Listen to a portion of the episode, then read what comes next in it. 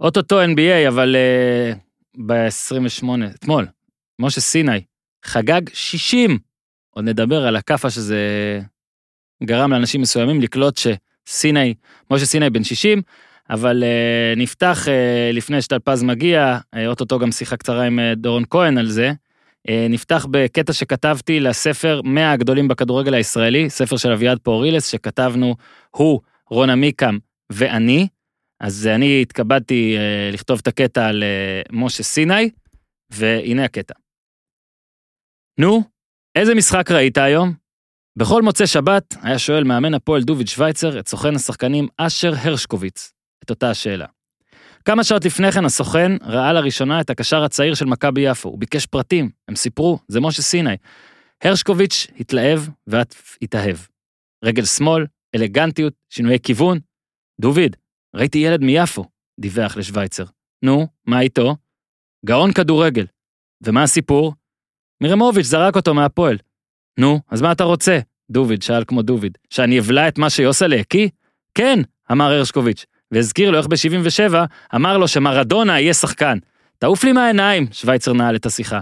אחרי שבועיים סיני עלה על המדים האדומים של הפועל. עונה לה מאחר מכן, הגיע הרשקוביץ' לבית המשפחה ביפו כדי להפוך לסוכן הרשמי של הילד.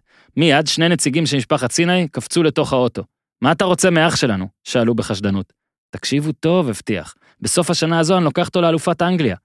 בתווך גם מאמן הנבחרת ג'ק מנסל ראה כי טוב וזימן את סיני שאף כבש בהמפדן פארק הסקוטי. הייתי שם. הכתבים המקומיים התעניינו, וכמה ימים לאחר מכן, בזמן שסוכן השחקנים שיחק קלפים, הטלפון בביתו צלצל. Hello, can I speak with אשר? שאל הבחור מעבר לקו עם רייש מתגלגלת ולא במבטא שאני כרגע חיכיתי. מי מבקש? שאל אשר. אלכס פרגוסון, מנג'ר אברדין, ענה. אני רוצה את הילד, ואני מוכן לשלם 160 אלף פאונד. הרשקוביץ' לא ידע מי זה פרגוסון, אבל דיווח לשוויצר שבסקוטלנד יש מאמן שמתעניין. דוביד תקף, אתה תעזוב לי את הילד, אתה שומע? וניתק את הטלפון. העונה הסתיימה, הפועל זכתה באליפות אחרי 12 שנים שכונות, וסיני, כדורגלן העונה.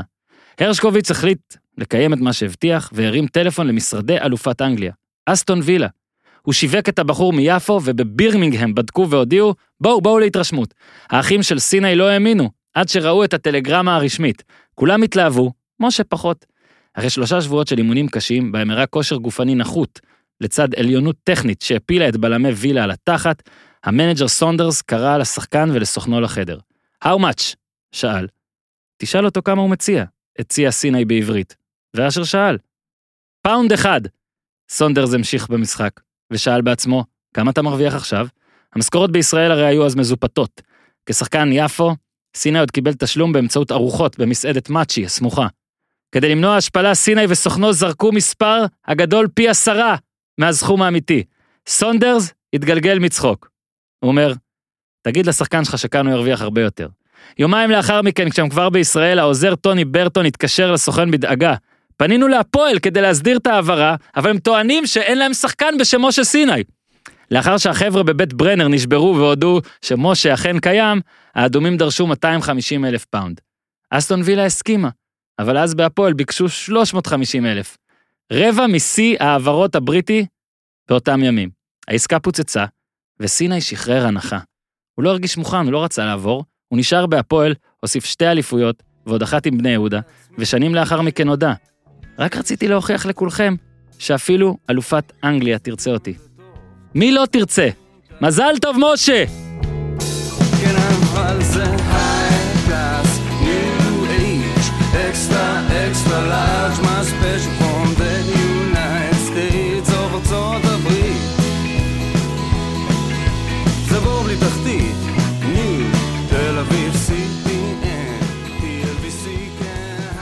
ברוכים הבאים לעוד פרק של פודקאסט הפודיום, כאן בביתן המברכה בכיכר המדינה.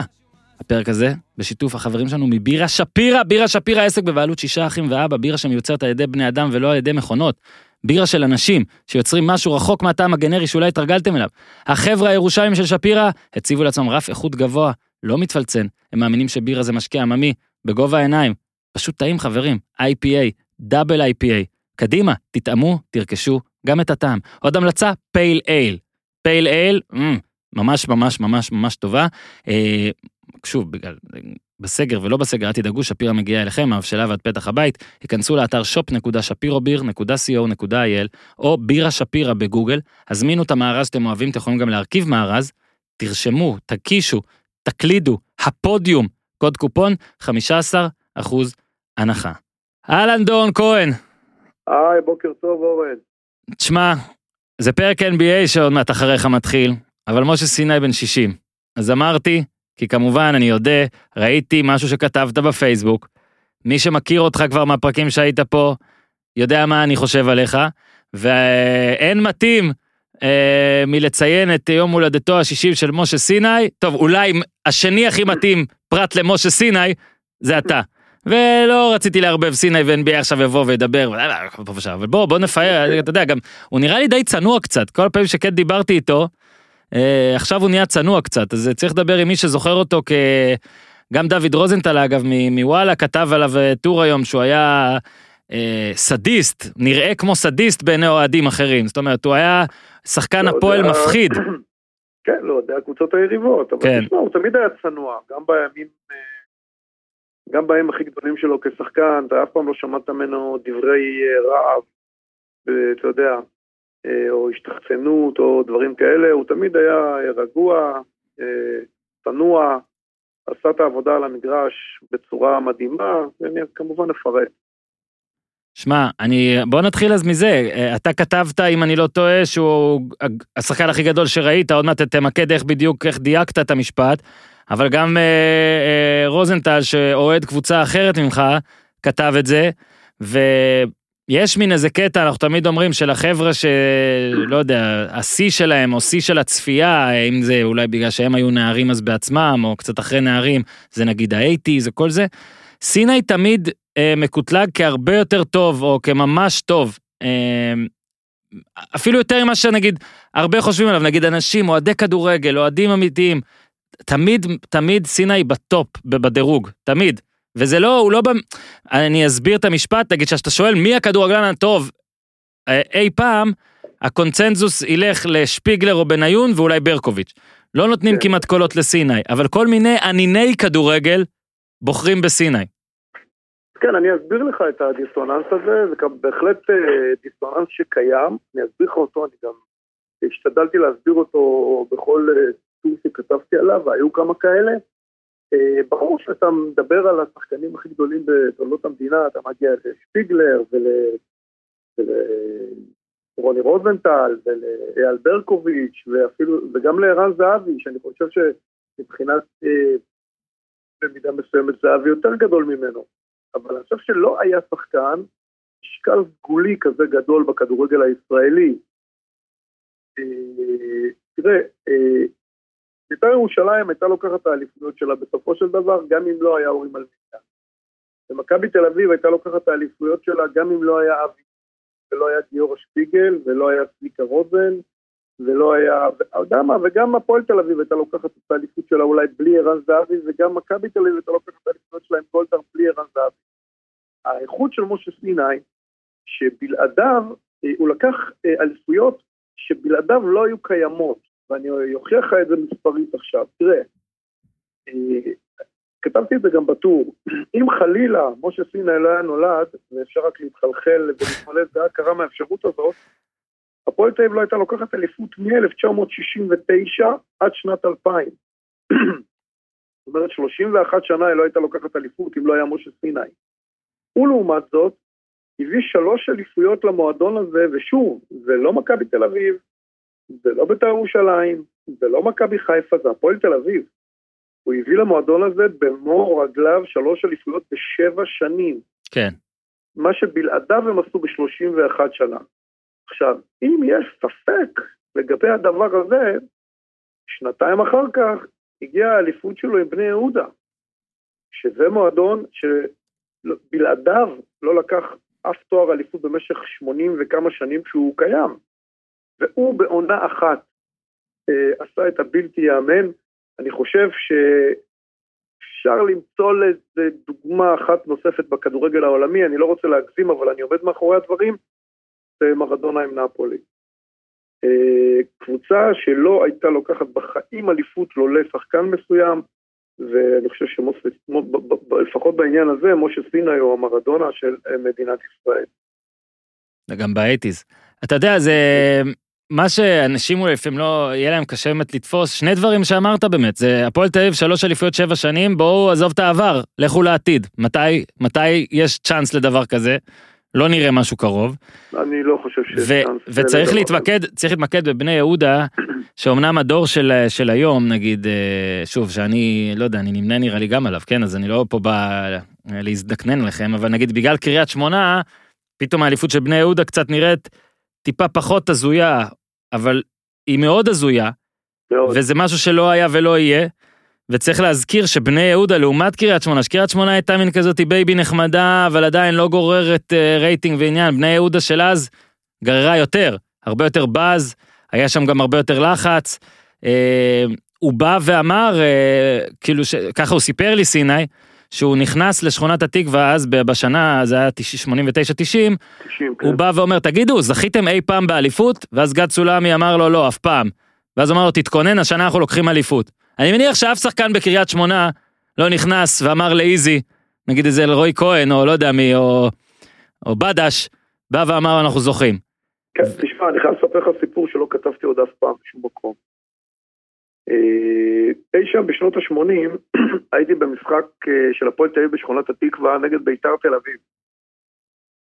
והפועל תל אביב ניצחה 3-2, ואני ראיתי דבר מדהים, שבמגרש בשכונת התקווה, כל קרן וכל בעיטת עונשין של משה סינה הייתה נגמרת ברשת. ככה נגמרו שלושה שערים. והפועל תל אביב ניצחה 3-2. אני זוכר שאת שני השערים לבית"ר הבקיע שוקו נומבר. Mm, עכשיו, אספר לך סיפור מדהים. בשנת 89 אה, היה פורמט חדש למדור הספורט של עיתון חדשות שאני עבדתי בו, והביאו פרשן כדורגל שמאז נעלם, ירון בלוך, שניתח את כל הקבוצות לפני פתיחת העונה. מה שקרה, הוא ניתח 15 קבוצות, ואז הוא עזב. ונשאר יום אחד לפתיחת הליגה, יום שישי, וביום חמישי באו אליי ואמרו לי, דורון, תקשיב, ירון עזב, והוא כתב על 15 קבוצות, ועל אה, הקבוצה מספר 16, בני יהודה, לא כתבנו. אנחנו הולכים, אה, ביום שבת מתחילה הליגה, וניתחנו את כל הקבוצות, חוץ מבני יהודה. אין מי שיכתוב, תכתוב אתה. אני אמרתי, תקשיבו, אני הולך לכתוב דבר שאני לא יודע אם תסכימו לפרסם. בני יהודה תזכה באליפות השנה.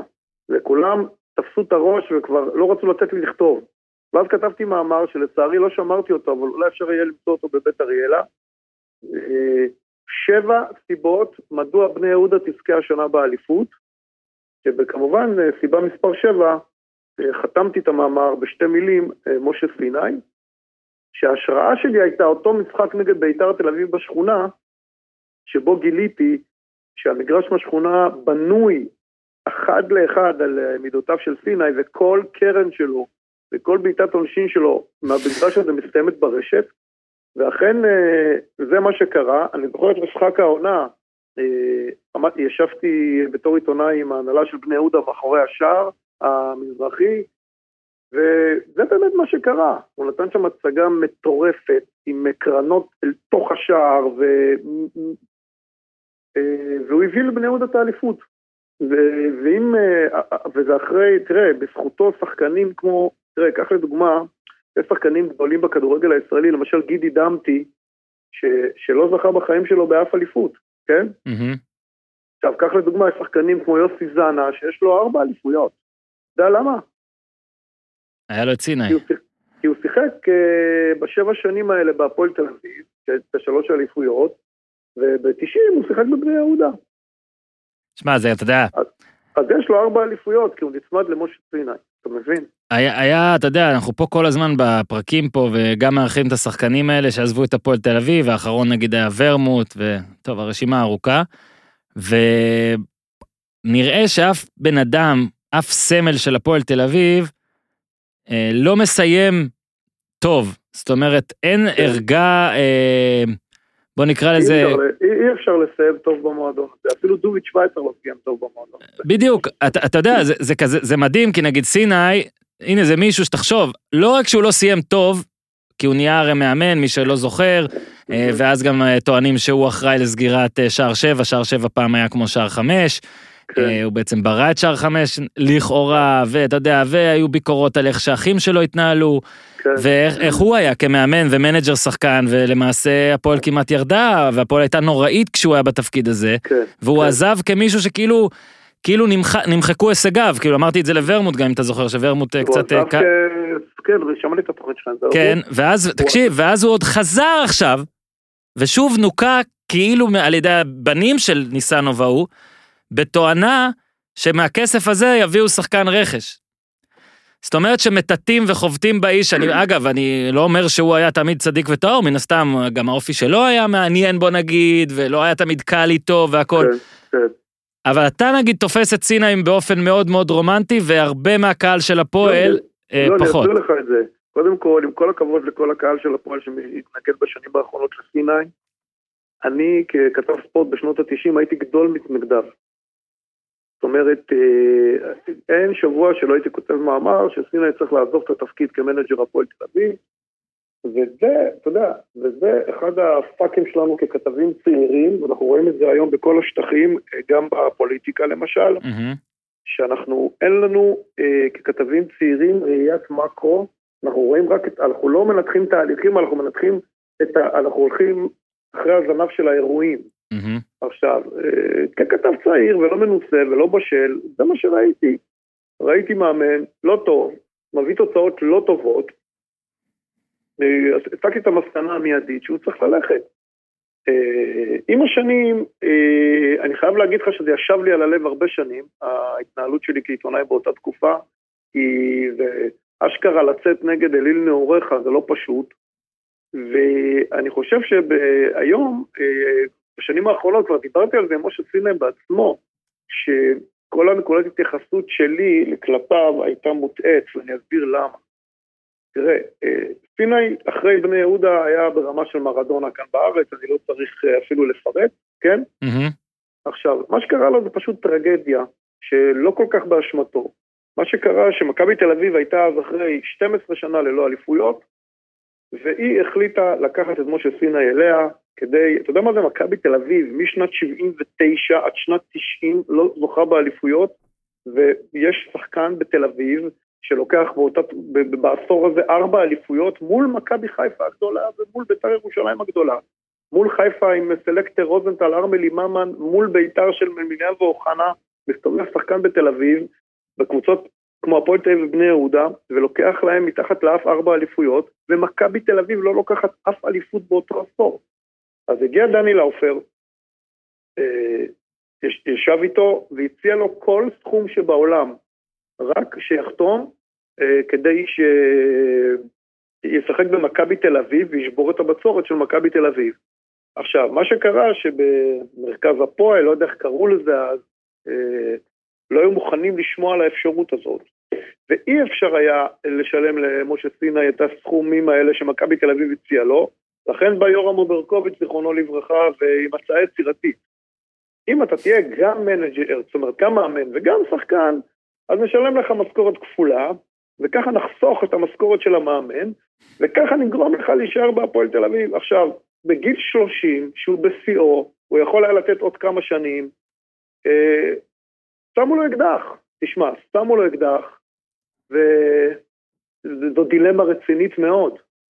והוא לקח את התפקיד, אה, תוך כדי זה שהוא לקח בתפק... את התפקיד, אה, אה, הוא התחיל טוב אגב, אה, ארבעה חמישה משחקים ראשונים זה היה ממש מצוין, אבל אחרי זה הייתה הידרדרות מאוד מאוד קשה.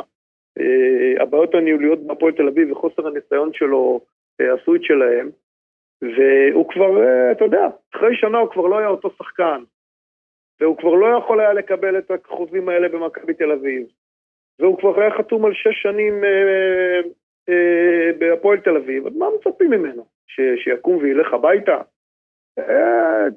שוב, כמו שאתה אומר, אף אחד בהפועל תל אביב לא גומר טוב, כי זה הכל מתחיל מהניהול הגרוע אה, של המועדון הזה מבחינה היסטורית, וגם הוא לא גמר טוב. עכשיו, אני מאוד שמחתי, גם מאוד לחצתי עד כמה שיכולתי, כן, שהוא יחזור להפועל תל אביב, ומאוד שמחתי שזה קרה, אבל אה, להגיד לך שהפתיע אותי איך שזה נגמר, לא הפתיע אותי, אבל אני חושב שמשה סיני, אה, כל אוהד של הפועל תל אביב, צריך להצדיע לו, צריך לתת לו את הכבוד. אה, זה שהוא נמחק במועדון הזה אה, למשך כך הרבה שנים זה עוול, זה עוול מאוד מאוד גדול שנעשה לו. אתה יודע, וכאילו, כי זה כן גם אה, יום אה, שצריך לחגוג אותו, עזוב את העניינים, גם לפני כמה זמן הוא חזר לצפרירים והייתי במשחק והוא פתאום בישל, אני חושב שמקצועית, אם אתה כן יכול קצת לספר על הדברים שראית, כי רוב ה... נראה לי שהגיוני לקבוע שרוב המאזינים לא ראו את סיני משחק, הוא היה מין שילוב של גם מוסר אדיר, גם עם לובים וגם עם הכל, לצד הטילים, אתה מבין? אפילו אגב דריבל היה, זאת אומרת, לפחות שאתה יודע, אתה רואה את המשחקים בגולד, אמנם ההגנות הקבוצתיות היו הרבה פחות טובות, אבל עדיין היו לו המון תכונות שגם היום, הרבה שחקנים למשל, אתה רואה מפעם ואומר, טוב, היום זה לא היה מצליח. הוא גם היום היה תראה, אני קליבר. חושב שגם הוא וגם ג'ימי טורק הם שני שחקנים ששיחקו אז, שטורק נפצע בתחילת העשור וכבר לא היה דומיננטי, וסיני לקח את המושכות והביא את האליפויות. הם שני שחקנים שהקדימו את זמנם, כי אז אה, כשאחד כמו משה סיני היה נופל לידיים של מאמן, הוא מיד היה יוצא ממנו קשר התקפי. וסינה היה לו את הכל בתור קשר התקפי, חוץ מדבר אחד ש... שזה מהירות, לא הייתה לו את המהירות. עכשיו, בכדורגל של היום, היו עושים ממנו קשר 50-50. וכקשר 50-50 הוא היה מגיע הכי גבוה שאפשר, הוא היה מגיע לליברפול, ברצלונה, מה שאתה רוצה. אה, פשוט לא השת... אה, השתמשו בו בכדורגל הלא מפותח של אה, אותם שנים. עכשיו תראה, קח לדוגמה את השער של גילי לנדאו ב-86, דקה 86 הוא מעמיד אותו לבד מול שוער מכלום, משום דבר, זה הבישולים. קח את שני השערים שלו באינקה שהרסו את האליפות של בית"ר, או, שנה אחר כך בגביע, בבעיטות, כל בעיטת עונשין שלו זה יותר מפנדל. מהמם. אה, אה, תשמע, אני זוכר את המשחק, אה, לא הראשון בנתניה שכתבתי עליו, אה, השני, בבלומפילד, הגומלין, שטורק נפצע בדיוק באותו שבוע, טורק היה עד אז הכוכב של המועדון, הוא נפצע ואוהדי נתניה, ישבתי איתם, כתבתי את זה בטור, הם היו בטוחים שהם הולכים לפרק את הפועל תל אביב, ואז סיני למעשה יצא לאור, בגיל 20 מדובר, כן? בגיל 20 הוא הוביל את הפועל תל אביב לרביעייה עם שער אחרון רביעי שאפשר לראות אותו עד היום ביוטיוב, שער ברמה של פלא, כן, אין, אה, אין בכלל מה לדבר, זה גם מה שאוהדי נתניה אמרו לי אחרי השער הזה, זה של הפועל תל אביב שחקן ברמה של פלא, אז אף אחד לא הכיר אז את מרדונה, אף אחד לא שמע את מרדונה, מדבר איתך על פברואר, מרץ 81, שהוא היה בן 20, בגיל 20 הוא לקח מועדון והוביל אותו לאליפות אחרי 12 שנה במחשכים, שתבין. מהמם. עכשיו, אני אה, הייתי מוקסם מכל התכונות שהיו לו, הדבר שהכי היה מרגש אותי, אני חושב שהכי ריגש אותי אי פעם בכדורגל, זה שהייתה בעיטה חופשית קוראים לזה יותר, כן? מהמם. אנחנו רגילים להגיד בעיטת עונשין, אבל בעיטה חופשית, שהייתה בעיטה חופשית בזכות הפועל תל אביב, אין דבר שהיה מרגש אותי יותר בכדורגל, כי אני לא ראיתי שחקן כמו משה סיני בעניינים האלה, עם כל הכבוד לשחקנים אחרים. אני, במונדיאל 86 החלטתי לעשות איזה מיני תחקיר ולבדוק את כל בועטי העונשין בעולם, ולראות אה, איך משה סיני לעומת בועטי העונש- העונשין אה, הכי גדולים בעולם. וממש בדקתי כל משחק במונדיאל 86, ואני חייב להגיד לך שהגעתי למסקנה, כן? שהוא בועט הבעיטות החופשיות הטוב בעולם, ואני יכול להסביר לך גם למה. מת על זה. כי קח את כל השחקנים הכי גדולים בעולם ואת כל הבועטים הכי גדולים בעולם, אה, הם כולם, אה, יש להם או ספציאליטה בבעיטת בננה. כן? כן. או ספציאליטה בבעיטת אה, פלש. קח את אה, מלמיליאן, את פלטיני, את איציק זוהר, הם בועטים מעולים, אבל רק בבעיטת בננה בחלק הפנימי של הנעל. יש כאלה שהם מומחים בצד החיצוני של הנעל, זה בן עילם, זה רוברטו קרלוס, בן עילם בארץ, רוברטו קרלוס בעולם. אני לא חושב שיש שחקן, גם לא מרדונה, שיש לו מיומנות של 100% בשני המצבים האלה. ולמשה סינה היה את זה. אה, אם הוא היה מצד שמאל, אז הוא היה בועט בננה. ואם הוא היה בצד השני, אז חשבו שהוא יכול רק להגביה. הלוא מה היה? אתה יודע למה בית"ר ירושלים קיבלה שנה רדיוס בשנת 84? מהמם. כי בשנת 83, אני הייתי בטירונות, בפברואר 83, היה משחק גביע בבלומפילד, אה, הפועל תל אביב נגד בית"ר ירושלים. עכשיו, הייתה בעיטת עונשין לזכות הפועל תל אביב אה, מצד שמאל של השער של, אה, מצד ימין של יוסי מזרחי, מצד שמאל של סיני, וכולם היו בטוחים, הלוא הוא, הוא, לא יכול לסובב בננה מהצד הזה, כולם, אה, כולם היו בטוחים שהוא יגביה, ואז הוא הביא את המיומנות החדשה שלו, את הפלש הקטלני לחיבורים. יוסי מזרחי הצליח להגיע לכדור, זה הפתיע אותו מאוד, הוא הסתחרר, אבל הוא, הוא קלט אותו אחרי קו השער, הוא זז מיד אה, קדימה כדי להטעות את השופט, השופט לא אכל את זה, קבע שיש שער. כמה דקות אחרי זה, אותו סיפור, אה, בא סיני ושולח את הפלש, עדיין הם משוכנעים שהוא יצביע, ומה שקרה בפעם הראשונה אה, לא היה, היה מקרי, והוא משחיל, יש את זה ביוטיוב כמובן, הוא משחיל את הכדור לבין חיבורי הקורות בטכניקה חדשה שעוד לא נראתה מצדו, ואז אוהדי בית"ר פרצו למגרש, והשתוללו, ושנה אחר כך הם היו שנה ברדיוס, הם שיחקו בבלומפילד. Mm-hmm. אה, בגלל שתי הפצצות האלה. אה, הם חזרו לאימקה לקראת סוף העונה, ואז שוב משה סיני הופיע באימקה, במשחק האליפות שלהם, והבקיע שני שערים מדהימים, כן? ולקח מהם את האליפות. שמע, נסכם אה, בזה, קצת קודם כל, תראה, אה, יש לי משפחה מרחובות, אה, שמאיר הדוד הוא אוהד, לדעתי עד מכבי נתניה, הוא כזה מכבי בכדורסל, מכבי נתניה בכדורגל, ולקחו אותי, המשחקי כדורגל הראשונים שראיתי, הראשון היה אה, דרבי, שער, דרבי מרמורק שעריים, אני לא זוכר כן. כלום, היינו מחוץ לגדר, ואני, באמת, אני לא זוכר כלום מהמשחק הזה, יש מצב שנגמר 0-0. המשחק הראשון שראיתי אי פעם בליגת העל, ואם אני טועה אז שאחד האחים שלי יתקן אותי, אבל אני לא טועה, זה בלומפילד, הפועל תל אביב מכבי נתניה, וישבנו, ישבנו מאחורי השער, זאת אומרת זה... באיזה זה שעה? באיזה שנה? אני חושב שזה היה 90 או 91, המשחק הראשון שלי בליגת העל, כן. או 90 או 91. אה, ולנתניה כבש רוני לוי, כי בדקתי את זה כן. שנים אחר כך באתר הנהדר של מאור זכריה, אה, שהיה דריבליסט. ומי שכבש למשה- להפועל תל אביב זה משה סיני, מבעיטה חופשית. עכשיו, אתה משחק הוגו במחשב, דורון, אתה לוחץ על לא, המקשים. בסדר. איך קראו לה? בקיצור, משה סיני כבש בבעיטה חופשית, אני לא ראיתי את הגול. אוקיי, כי אז גם לא, הנה, אני אהיה קצת אה, נוסטלגי, לא היו אז כיסאות, זאת אומרת, אתה עומד, הסתירו לך. אני כן. הייתי בן שבע, ולא ראיתי כלום. אבל אה, זה היה הפעם הראשונה ש- ש- ש- שראיתי כאילו גול שאני זוכר, כי רוני לוי לדעתי הבקיע את השני, משהו כזה.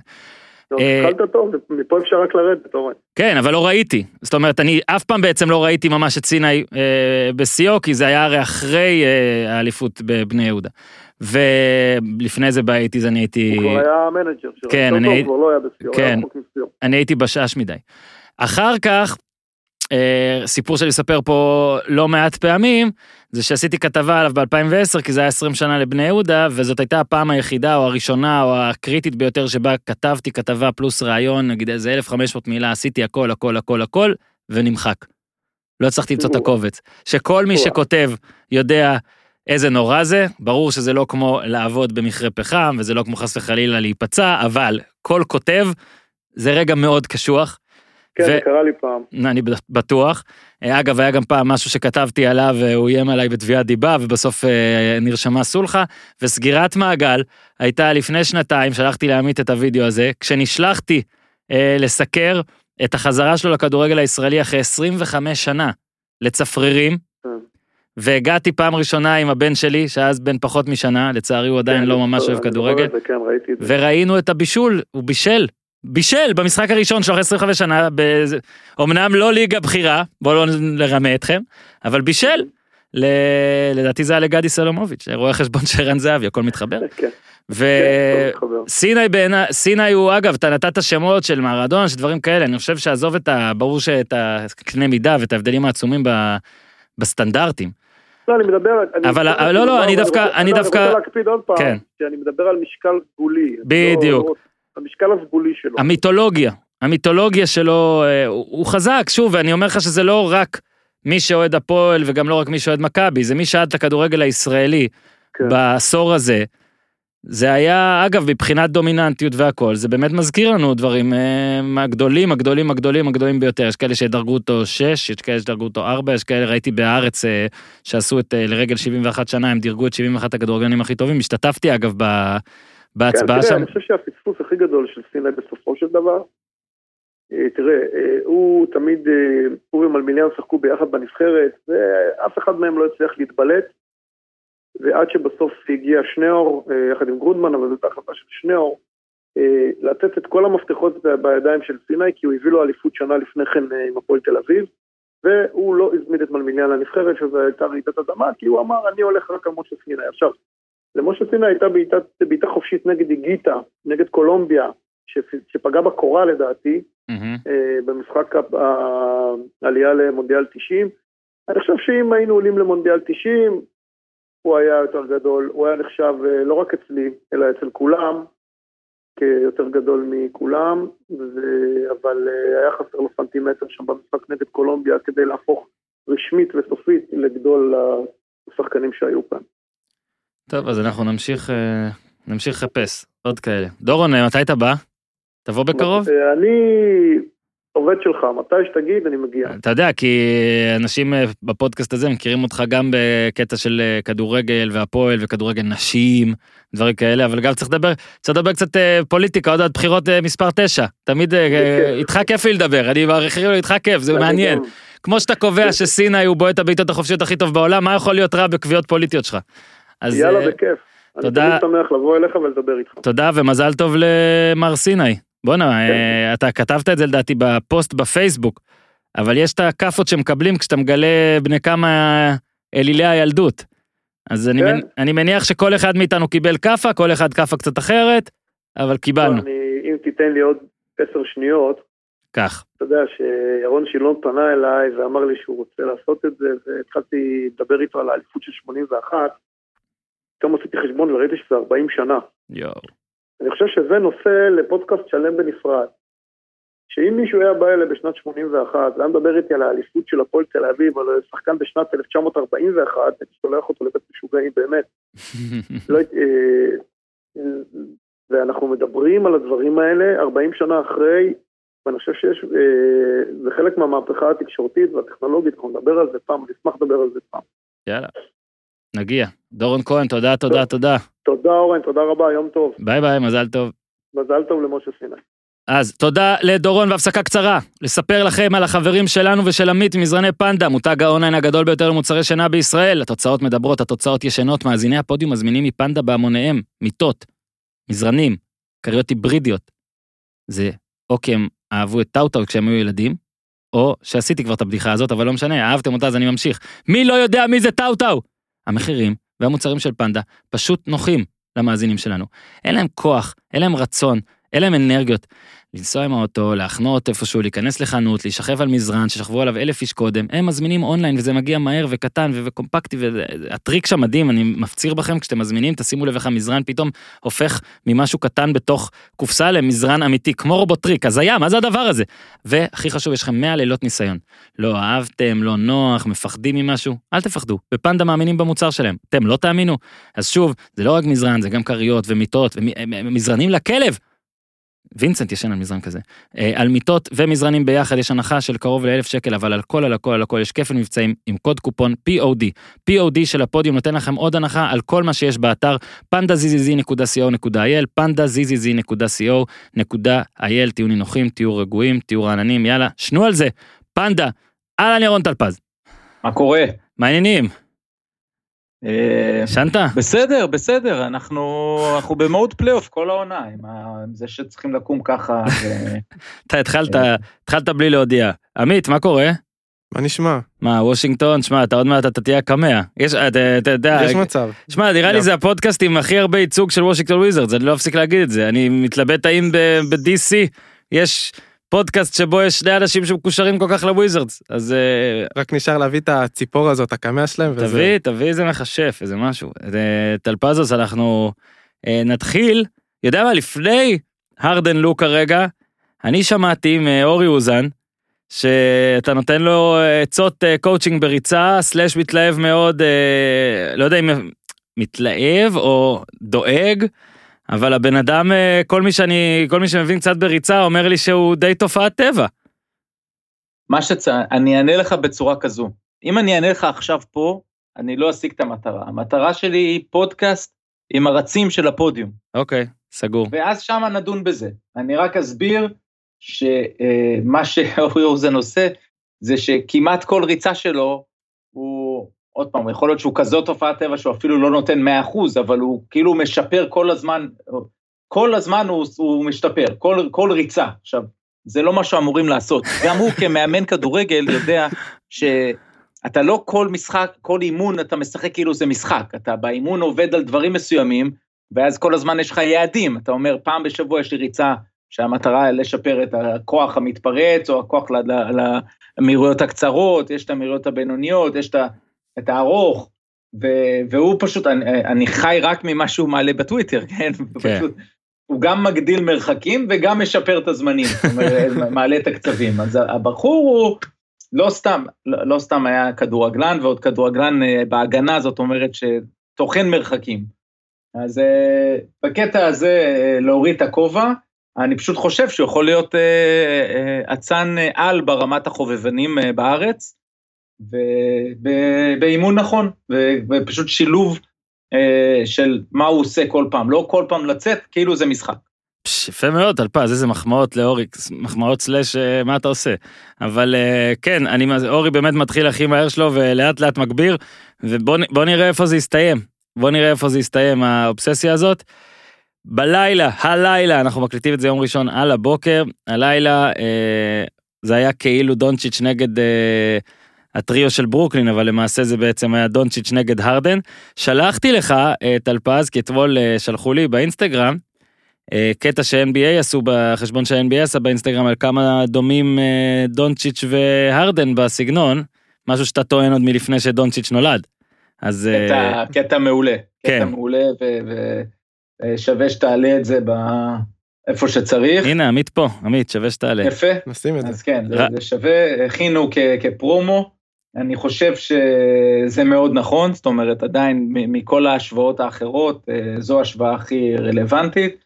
ההבדל היחיד המשמעותי אה, זה שדונצ'יץ' עושה את זה בגיל כל כך צעיר, ושמסתמן ונראה שהוא הוא גם אה, יותר קבוצתי בנפשו, אני, אני אומר את זה בזהירות, זה עוד לא ברור. ויכול להיות שגם יותר ווינר, קודם כל כי יש לו כבר רקורד של אה, אליפויות, אה, מאירופה כמובן, וכמובן כל הזריקות קלאץ' האלו, שלהרדן היו לא מעט אה, אה, זריקות קלאץ', אבל אנחנו כבר יודעים על הרדן שהוא פחות עשה את זה בפלייאוף. אה, עדיין, אני, אתה יודע שאני, יש לי את ההבחנה הזאת בין לחץ של money time, אבל כשאין ממך ציפיות, לעומת לחץ money time כשאתה ה favorite, אין ספק שכשהוא ה favorite, הרדן לא עמד בזה בפלייאוף. כן, יש לו רגעים גדולים בפלייאוף, כשהם באו, באו יותר כאנדרדוג ו- ו- וקלאץ' והכל, אה, ועשה את זה. אז, אז דונצ'יץ' בעמדה הזו, אה, ב-NBA, אבל באירופה היה בעמדות של אה, favorite, אבל גם מצד שני צעיר מאוד. בקיצור, יש הרבה מה ללמוד אה, אה, מההשוואה ביניהם. ספציפית לגבי המשחק, אני חושב שקודם כל דאלאס נתנה עליהם בראש, אחרי שמונה ניצחונות רצוף של ברוקלין. כן, אז עצרה את הרצף הזה, ודאלאס בעצמה עכשיו עם אה, שבעה ניצחונות מתשעה משחקים, זאת אומרת, הם, משהו הסתדר שם, פורזינגיס אה, חזר לעניינים, והם לקחו אותו לפוסט כמו שצריך מול אה, ברוקלין הזו, בלי דורנט, ואם אם, לא ברור עוד מה קורה שם בגבוהים, היום דיאנדרה ג'ורדן השתמשו בו מעט, אותו קלקסטון שאני מדבר עליו מתחילת השנה מתחיל לשחק, אבל בינתיים לא נותן הרבה, אבל זה גם הגיוני אחרי כל כך הרבה זמן בחוץ. עדיין אנחנו לא יודעים מה הם יעשו, האם הם יביאו שם עוד מישהו לעמדה, או ש... כי, כי היו משחקים למשל אה, נגד אה, הקליפרס נדמה לי זה היה, ש, שדיאנדרה ג'ורדן היה מצוין, אז אה, בסופו של דבר בקרב הזה של לוקה הרדן, אני, אני אגיד משהו מפתיע, בעצם לא הייתה לו שום חשיבות, כי הרדן עכשיו במוד אחר.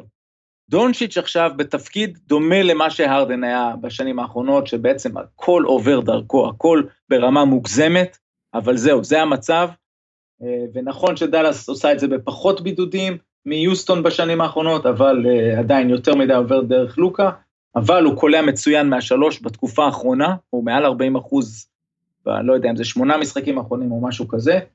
אה, אז בקטע של דאלאס, אחלה, בקטע של הרדן, כבר לא צריך להסתכל על הרדן אה, ולבחון אותו ביכולת אה, להביא ניצחונות כשהוא לבד, אלא צריך לבחון אותו בעיקר כשהם יהיו שלושתם יחד, ש, שזה לא קרה הרבה זמן, וגם לא יקרה עד אחרי פגרת האולסטאר. כן.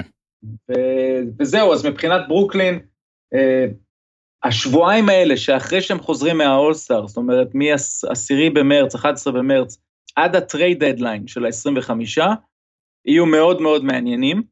כמובן שגם אם הם לא יעשו שום דבר מהותי במועד ההעברות שם, אז הם עוד יוכלו להחתים מישהו ב buyout. אה, אז זה, זה, אלה הדברים אה, לעקוב אחריהם, אני חושב, אבל אה, ספציפית פה הרדן היה פחות טוב, בעיקר בחצי השני, קלע רק ארבע נקודות, וזהו, פשוט ברחו להם, וזה קורה לקבוצה אחרי שמונה ניצחונות. כן, ובוא נלך, נלך רגע לדאלאס, אז הם 16-16 היום.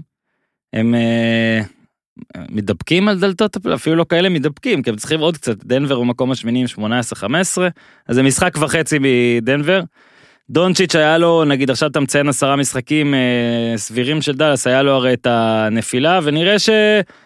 לא יודע, גם בגיל הזה, אתה יודע, יש ירידות עליות, נראה שהוא מתמודד יפה. התכתבנו בינינו אחרי בוסטון, נראה שהוא יודע לקחת את הדברים האלה. איך אומר, אה, איך אמר קיובן? fuck you זאק לואו. הוא, כן, הוא נראה, הוא נראה הרבה יותר רגוע, יותר טוב. אה, תשמע, זה לא פשוט, לא, לא, לא לקרלייל אה, ולא ללוקה, שפתאום בגיל הזה הכל עובר דרכו. זה ממש מטורף כמה כל כך הרבה יותר עובר דרכו מאשר מה שראינו באירופה, כן? זה, mm-hmm. זה אין מה להשוות, אה, איך הוא נכנס ישר ממש למשבצת הזאת של הרדן, אין לי ספק שזה, אה, הם עברו המון על הווידאוים האלו.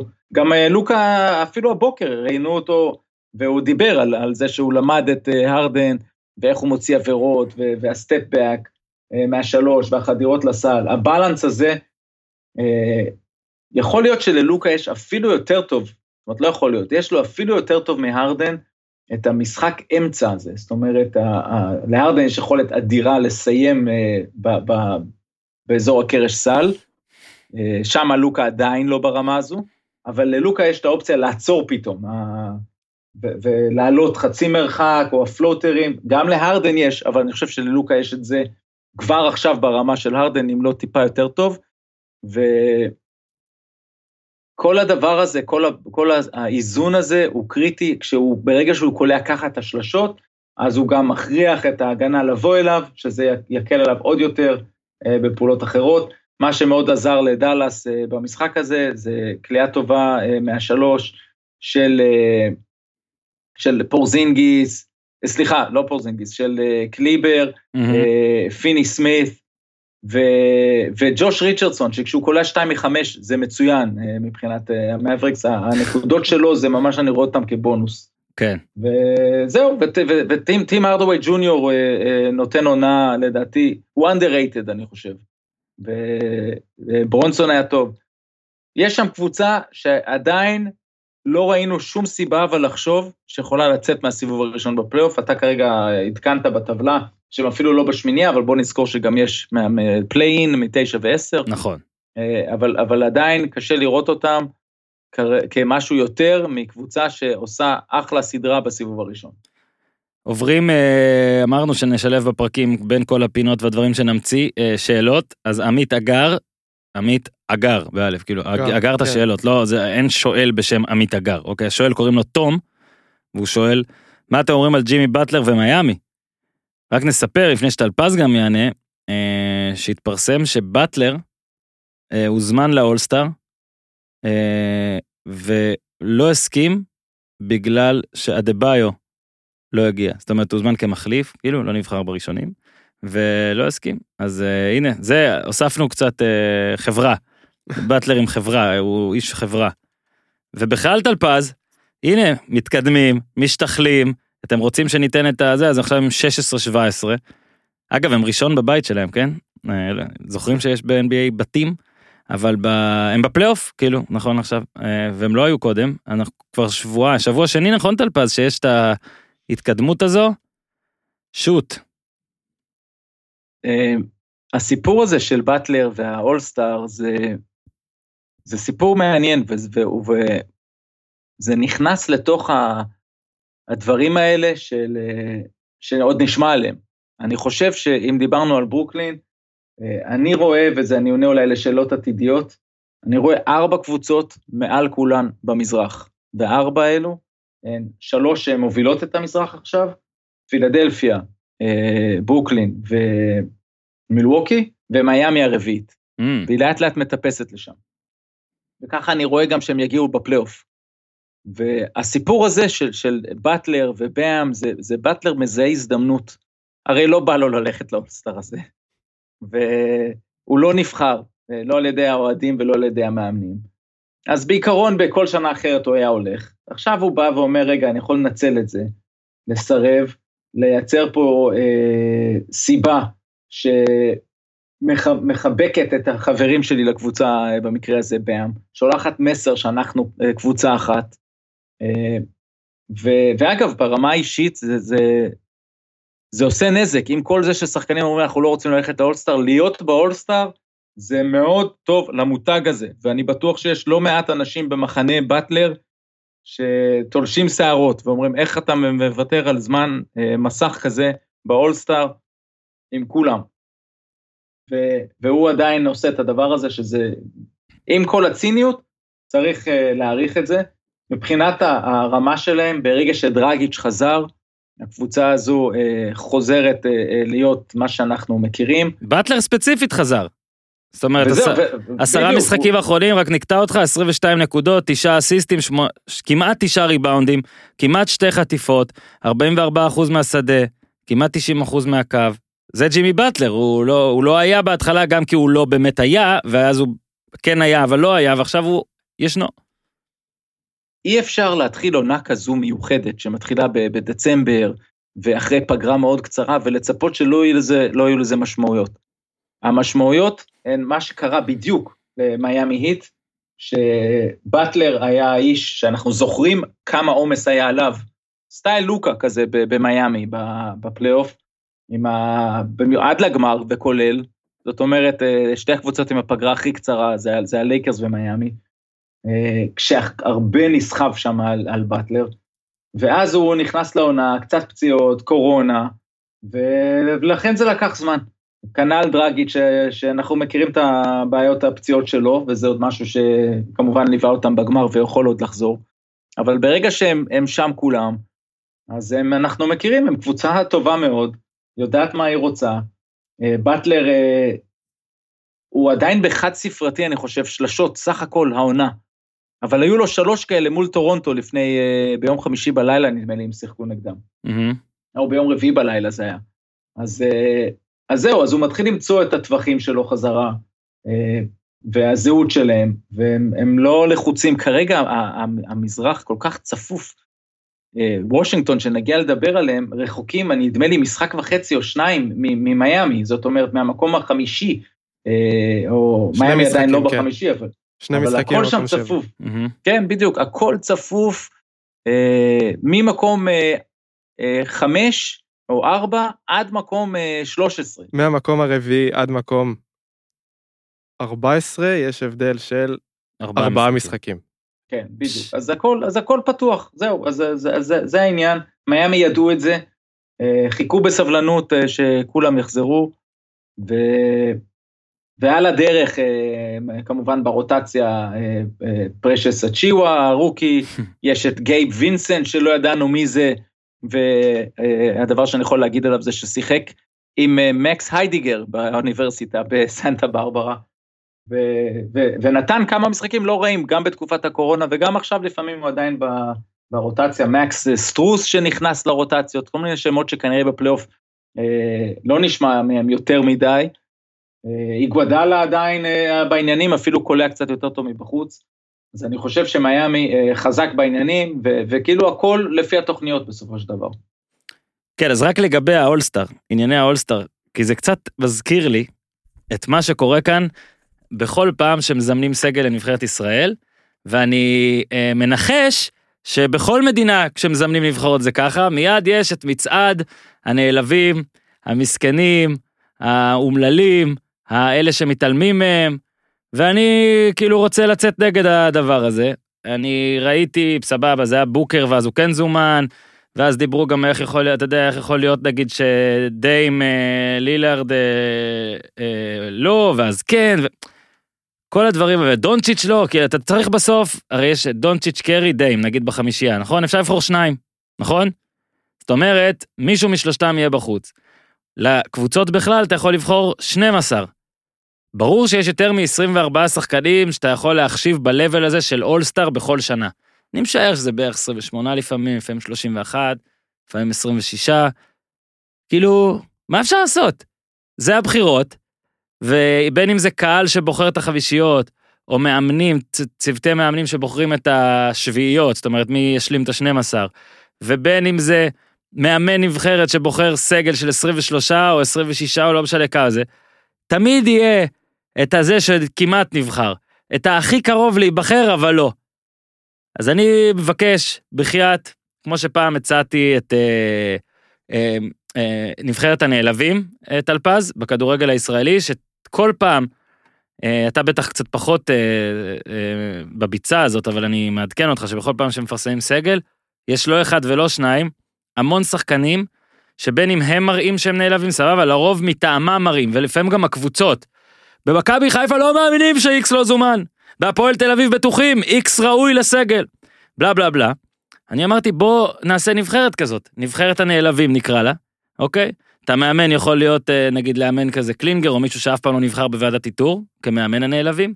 אז אני גם אומר שעכשיו, מעכשיו באולסטאר, תהיה קבוצה שלישית, אוקיי? קבוצת הנעלבים, והיא תשחק אה, מתישהו, במקום, שבוע אחרי זה נגיד, נגד המנצחת, לא יודע מה, או שעמית ייתן לה, יכניס אותה ל...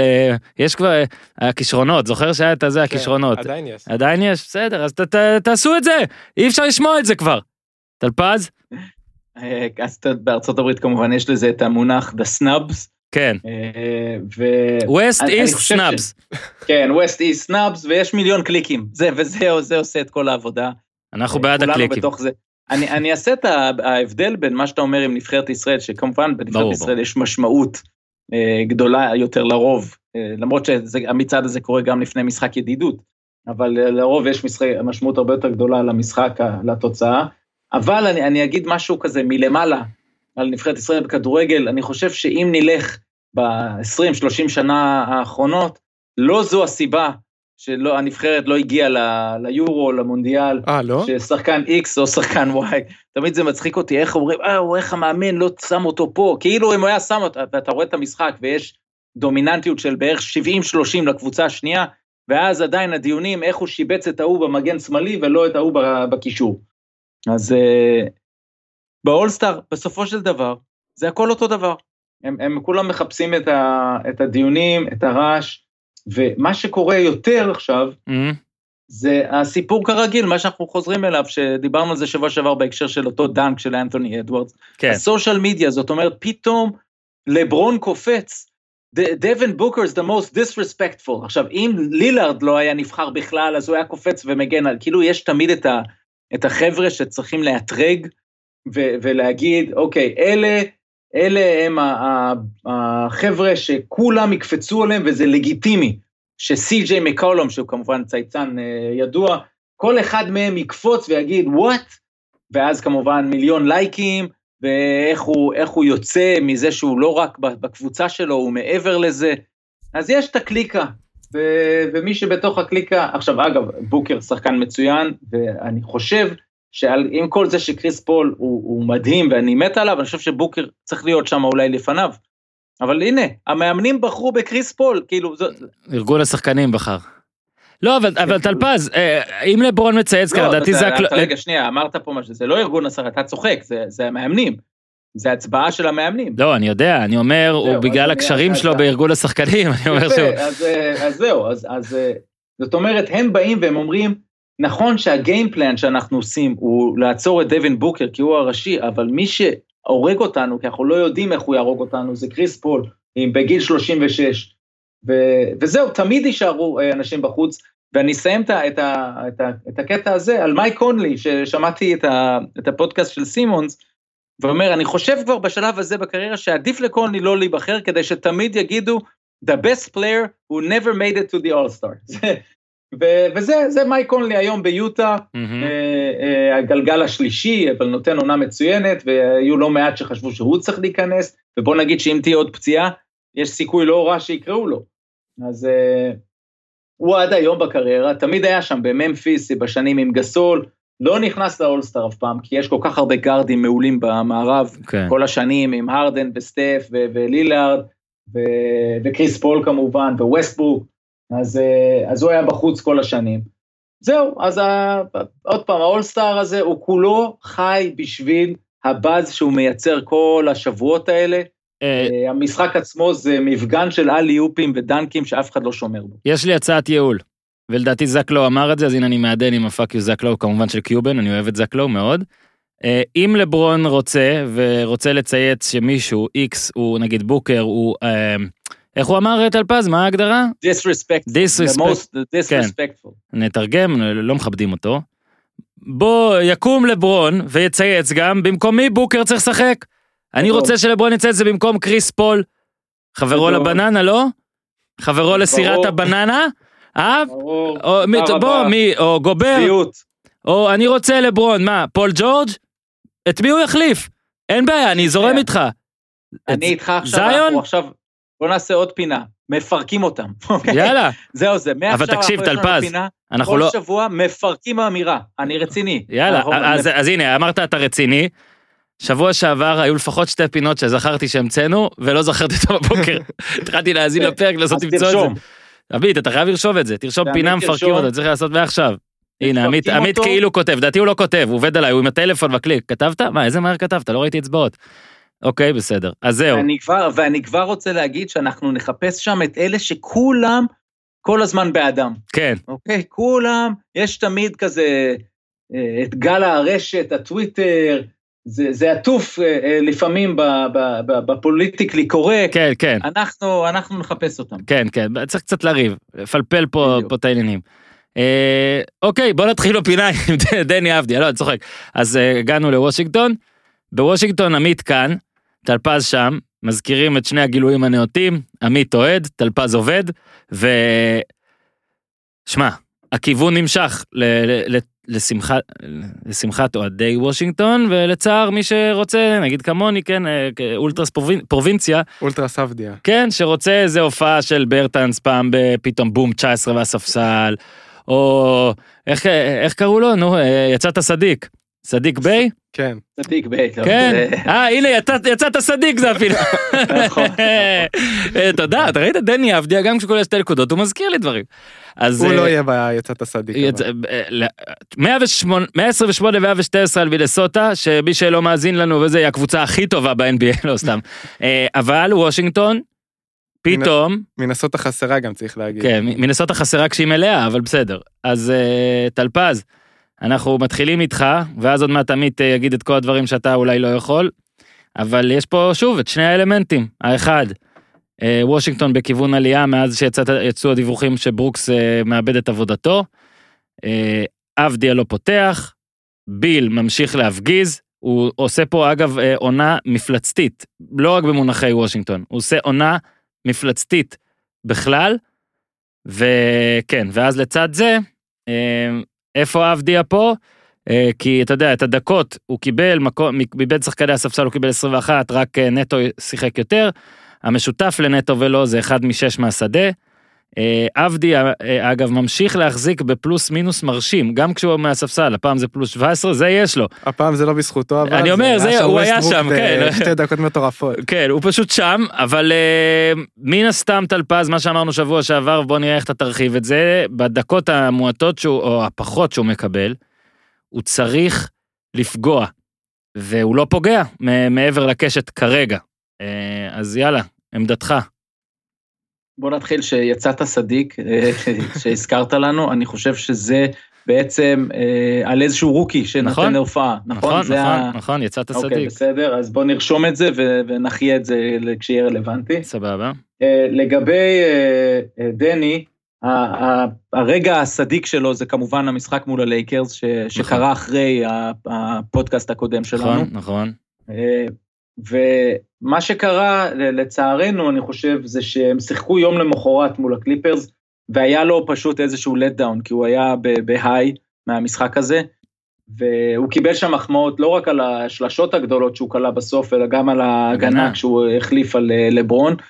ואני חושב שפשוט אה, ברמת האנרגיה המנטלית, מה שעובר עליו זה, זה משהו מאוד קשה, כי הציפיות, אני תמיד אומר שבמכבי תל אביב הלחץ הוא יותר גדול מרוב קבוצות ה-NBA, וזה נכון, אבל ספציפית העונה הזו על דני יש יותר לחץ ממה שהיה עליו בעונות במכבי, כי במכבי הוא כל הזמן טיפס למעלה, ורק לקראת הסוף, אולי הלחץ הכי גדול שהיה לו במכבי זה, זה בסדרה הזאת, הפלייאוף מול הפועל תל אביב, שהם פשוט הקבוצה הייתה בצרות, ושם כולם, אה, ווילביקן בחוץ, מושעה, הורחק, מה לא, מה ש... וכל הפציעות, כל הסיפור הזה, אבל פה יש עליו לחץ אה, גדול, שאם אנחנו מסתכלים רגע ו- ויוצאים אה, להסתכל מלמעלה, אה, כשהוא התחיל את העונה, אה, הוא בא עם המון ביטחון, מהדראפט, מהגב שהוא מקבל פה מה, מהמדינה, ו, וגם מברוקס, זאת אומרת, הוא בחמישייה. ו- והוא ירד, מה, הוא ירד לספסל, והוא הוא בסך הכל היה בסדר עם זה, אני חושב. אה, בטח ברמת המאמץ, הריבאונד, אה, המספרים שם יחסית עלו. ועדיין למרות הכל, המשחק מול הלייקרס היה מצוין, אחרי זה משחקים לא טובים, וכן היו סימנים יותר טובים מול מינסוטה. זאת אומרת, ה- קודם כל, אני, האחת משש צריך להיות אחת מחמש, אבל אף אחד לא יתקן את זה, רק נכון. אני יודע את זה בעולם, ואני עכשיו חולק את זה עם כולם. כי כשהיה אחת משלוש, אני ראיתי את המשחק כמובן, ואמרתי, לא, הוא לא זרק שלוש פעמים. ואז הלכתי לבדוק ב play by play, שמה שקורה זה שזה מרוכז על ידי אה, חבר'ה שנמצאים במגרש, וב play by play היה אה, ב-808, אני לא קטנוני, של הרבע השני. לא, בכלל לא. אה, החטאת layup של דני אבדיה, רק שזה היה החטאת layup של ראול נטו. איי, איי, איי, איי, איי. שמע, זה... הפעלתי קשרים, הפעלתי קשרים לטפל בנושא, והם מחכים. לא, הם לא צלחו, אה, אה, בגדול פטרו אותי, הם, הם, הם, הם בדרך כלל שמים לב ומתקנים. שמע, אה, זה אדיר מה שאתה אומר, כל מי ששיחק כדורסל, ברמות הילדים והכל, וההורים היו באים וזה, אז יש את המזכירות. ובוא נגיד לכם שאתה משחק בליגה מחוזית או ארצית או משהו כזה, בכיתה ח', ט' וזה, בעצם כל הקהל זה הורים שצורכים על השופטים והמזכירות. המזכירות, נזכיר לכם, זה לרוב בן אדם וילד.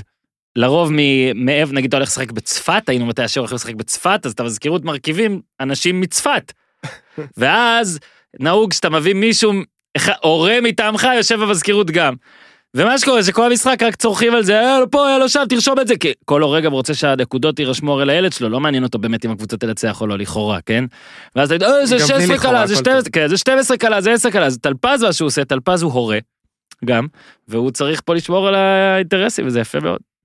אז זה, זה לא כל עבד. מי ששומע יודע. לא, זה לא עבד, זהו, כל מה שאמרתי בוא לא נעבוד קיים. נטו עם אחד משש, הוא צריך להיות עם אחד משבע אז. בדיוק. וואי וואי, וזה נטו עם אחד משמעותי. משבע כן. ודני עם אחת מחמש. אתה מבין, יושב היום סקוט ברוקס עם הצוות שלו, ואומר. טוב, שני, שני אלה לא פוגעים, במקום רק להגיד, אחד לא פוגע, אתה מבין? איי איי איי.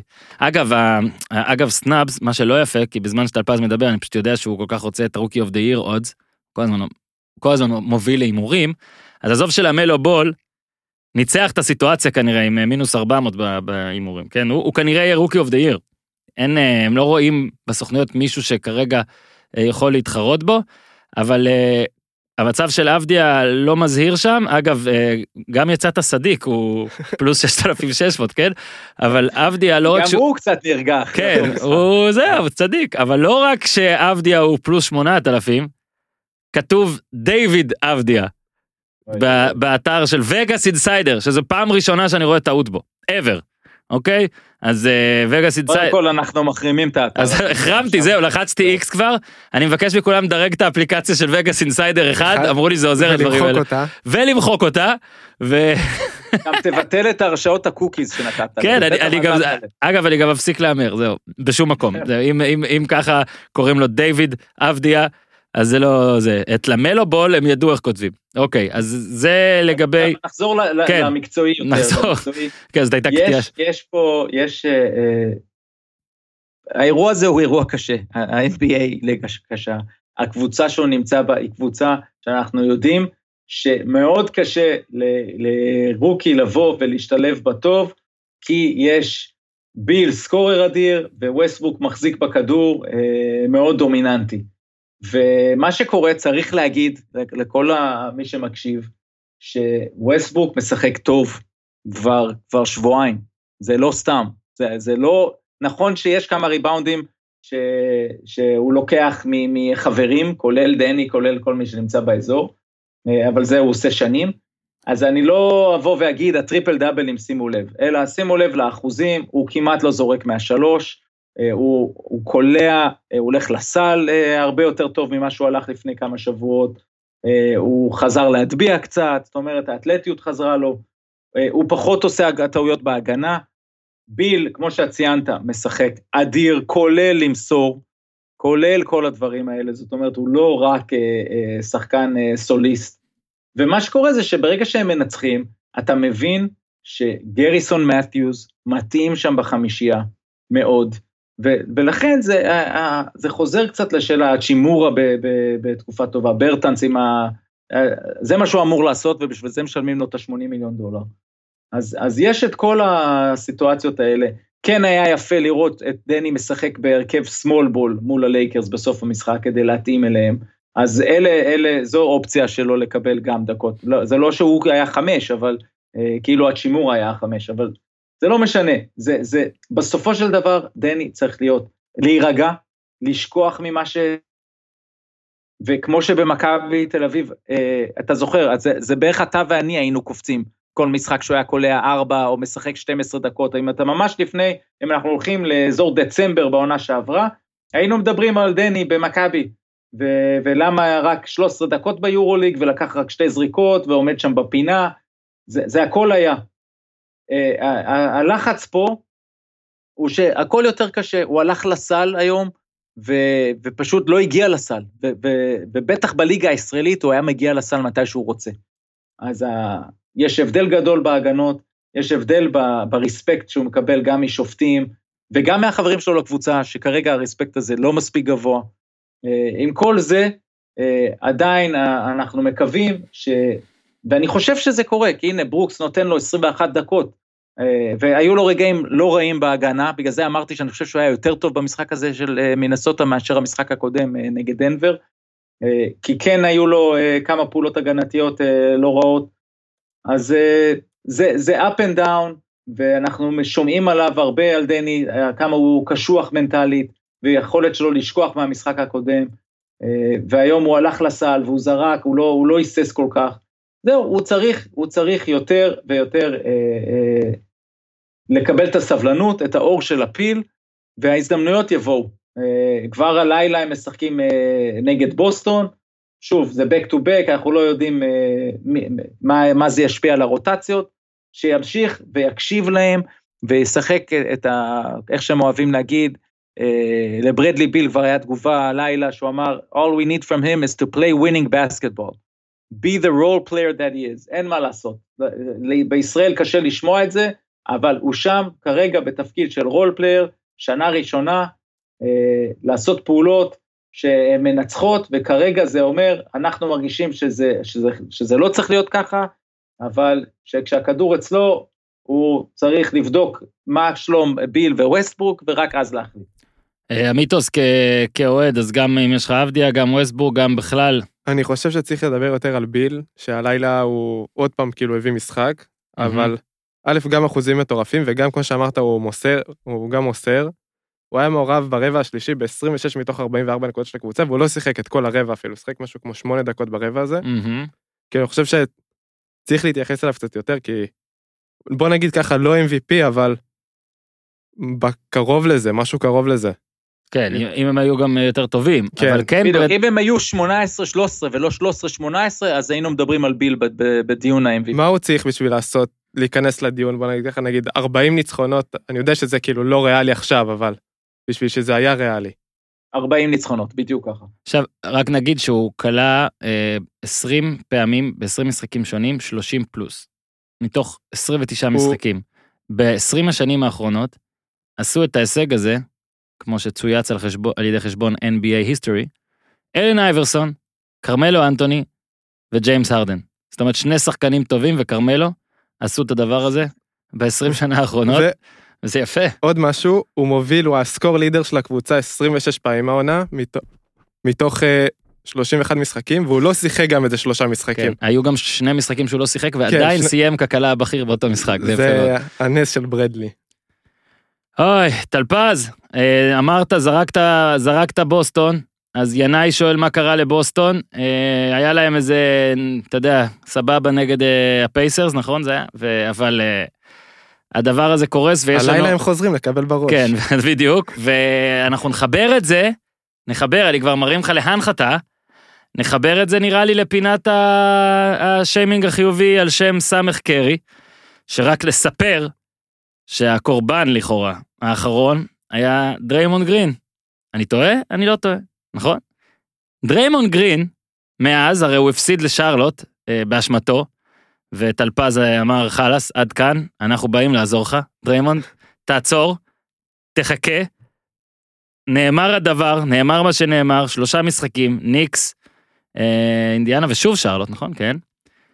אה, מאז, חוץ מזה שגולדנסטייט ניצחו שלוש פעמים, דריימונד גרין כלה 7, 12 ו-11, ריבאונדר 9, 9, 12, אסיסטים 12, 11, 19, או בעברית תקנית 12, 11, 19, אבל לא צריך עברית כשאנחנו כל כך מדהימים בפינת השיימינג. אתם מבינים? זה, זה, זה, זה, זה, זה מדלג שפות. טלפז, כל שחקני ה-NBA עכשיו, רק שתדע, יושבים דרוכים, חוץ מאחד שישן, ומחכים למוצא פיך, מי יהיה טוב בשבוע הקרוב. צא לדרך. אז אה, כשאתה מחמיא לנו בעצם, אני מיד מוריד את הראש ואומר, איפה אני יכול להיות יותר טוב? ויש אחד שלא קיים עדיין את מה שאמור לקרות אחרי פינת השיימינג, או בוא נגיד קיים חלקית, קוראים לו קמבה ווקר. Mm, והוא, אה, אחרי השיימינג היה לו משחק טוב, אבל, אבל אז עוד פעם אה, כמה משחקים לא טובים, ואז מול הפייסרס היה לו משחק טוב, שעוד פעם כל החבר'ה בסלטיקס אומרים, That's Kemba, he's back, וכל הסיפור הזה. אז, אה, אז אני, אני נשאר עם בוסטון, ואני הולך על ג'ייסון טייטום, אני חושב שזה הקורבן הקל. אה, יגידו כולם, אה, אוהדי בוסטון, אה, זה הרי היהלום שלהם, מה אתה נוגע בו? אבל הוא היה 4 מ-18 בניצחון האחרון, לפני זה משהו דומה, 4 מ-19 או 5 מ-20, אני לא, לא זוכר בדיוק, אבל אני, אני יודע שהוא 21 אחוז בשני המשחקים האחרונים.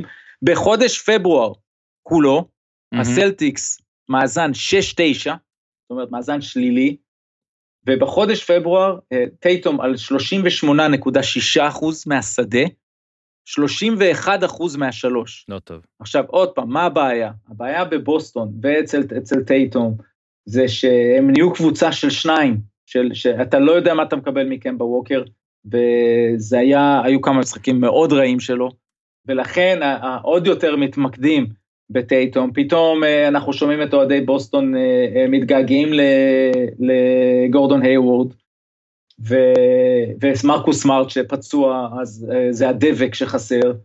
אבל טייטום בעצמו, כן, בואו נסתכל לו בעיניים ונגיד, לא מקובל, לך לסל, תוציא פאולים יותר, אתה לא יכול לסיים משחקים ב, ב, ברצף כזה של אה, אחוזים, גם יש כבר שמכוונים את ההאשמות לבריאד סטיבנס, הכל נכון, או לדני איינג' כרגיל, משהו שם כרגע בינוני מדי בסגל, אני לא יודע איך הם משפרים אותו, היוורד אכן מאוד חסר, אה, עוד יוצר, זאת אומרת, זאת הבעיה, עוד יוצר של גם מצבים לעצמו וגם מצבים לאחרים.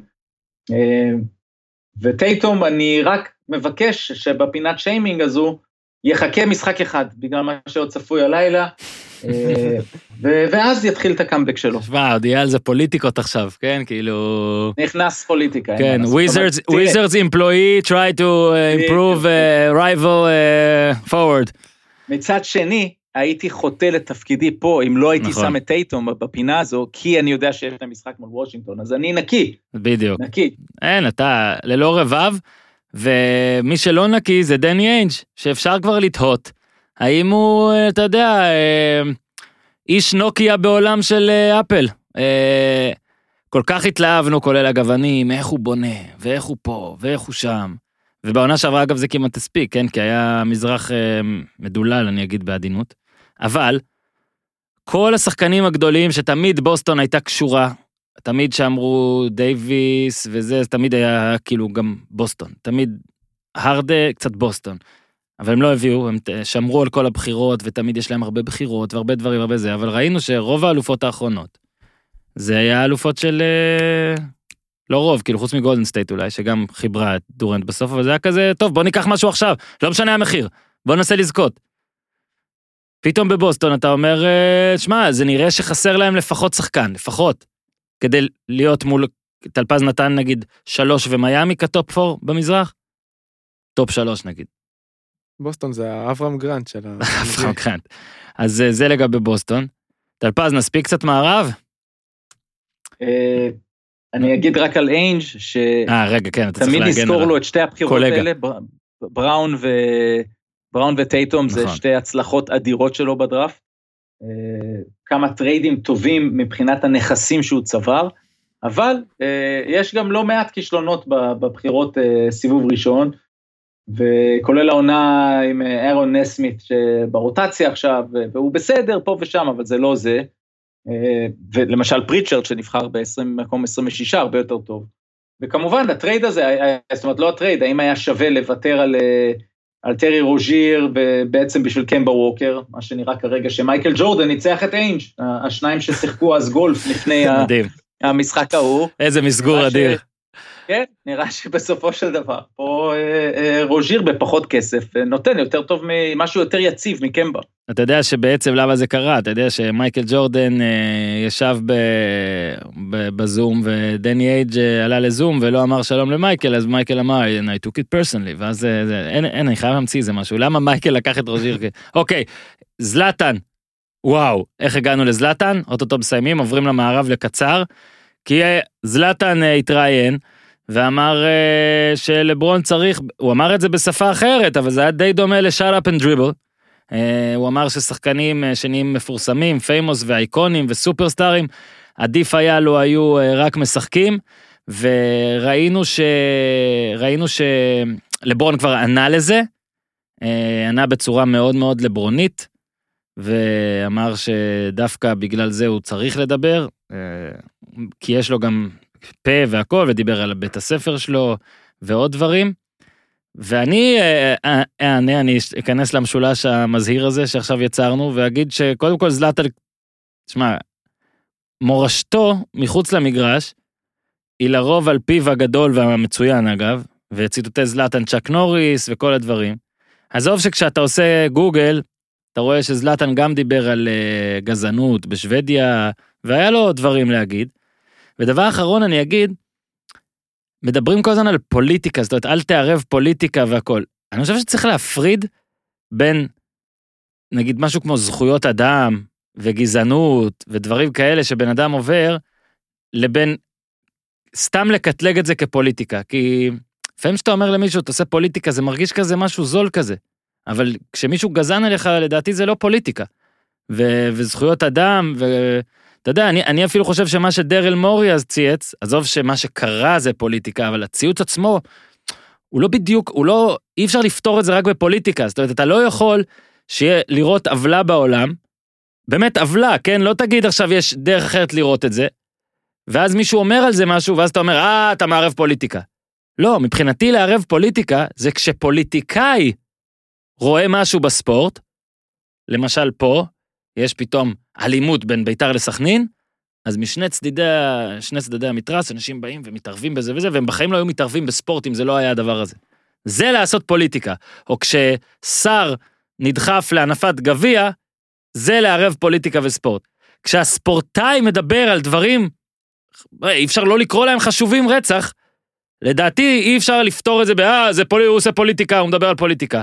בקיצור, אני אוהב אותך זלאטן, אבל אני טים לברון. טלפז.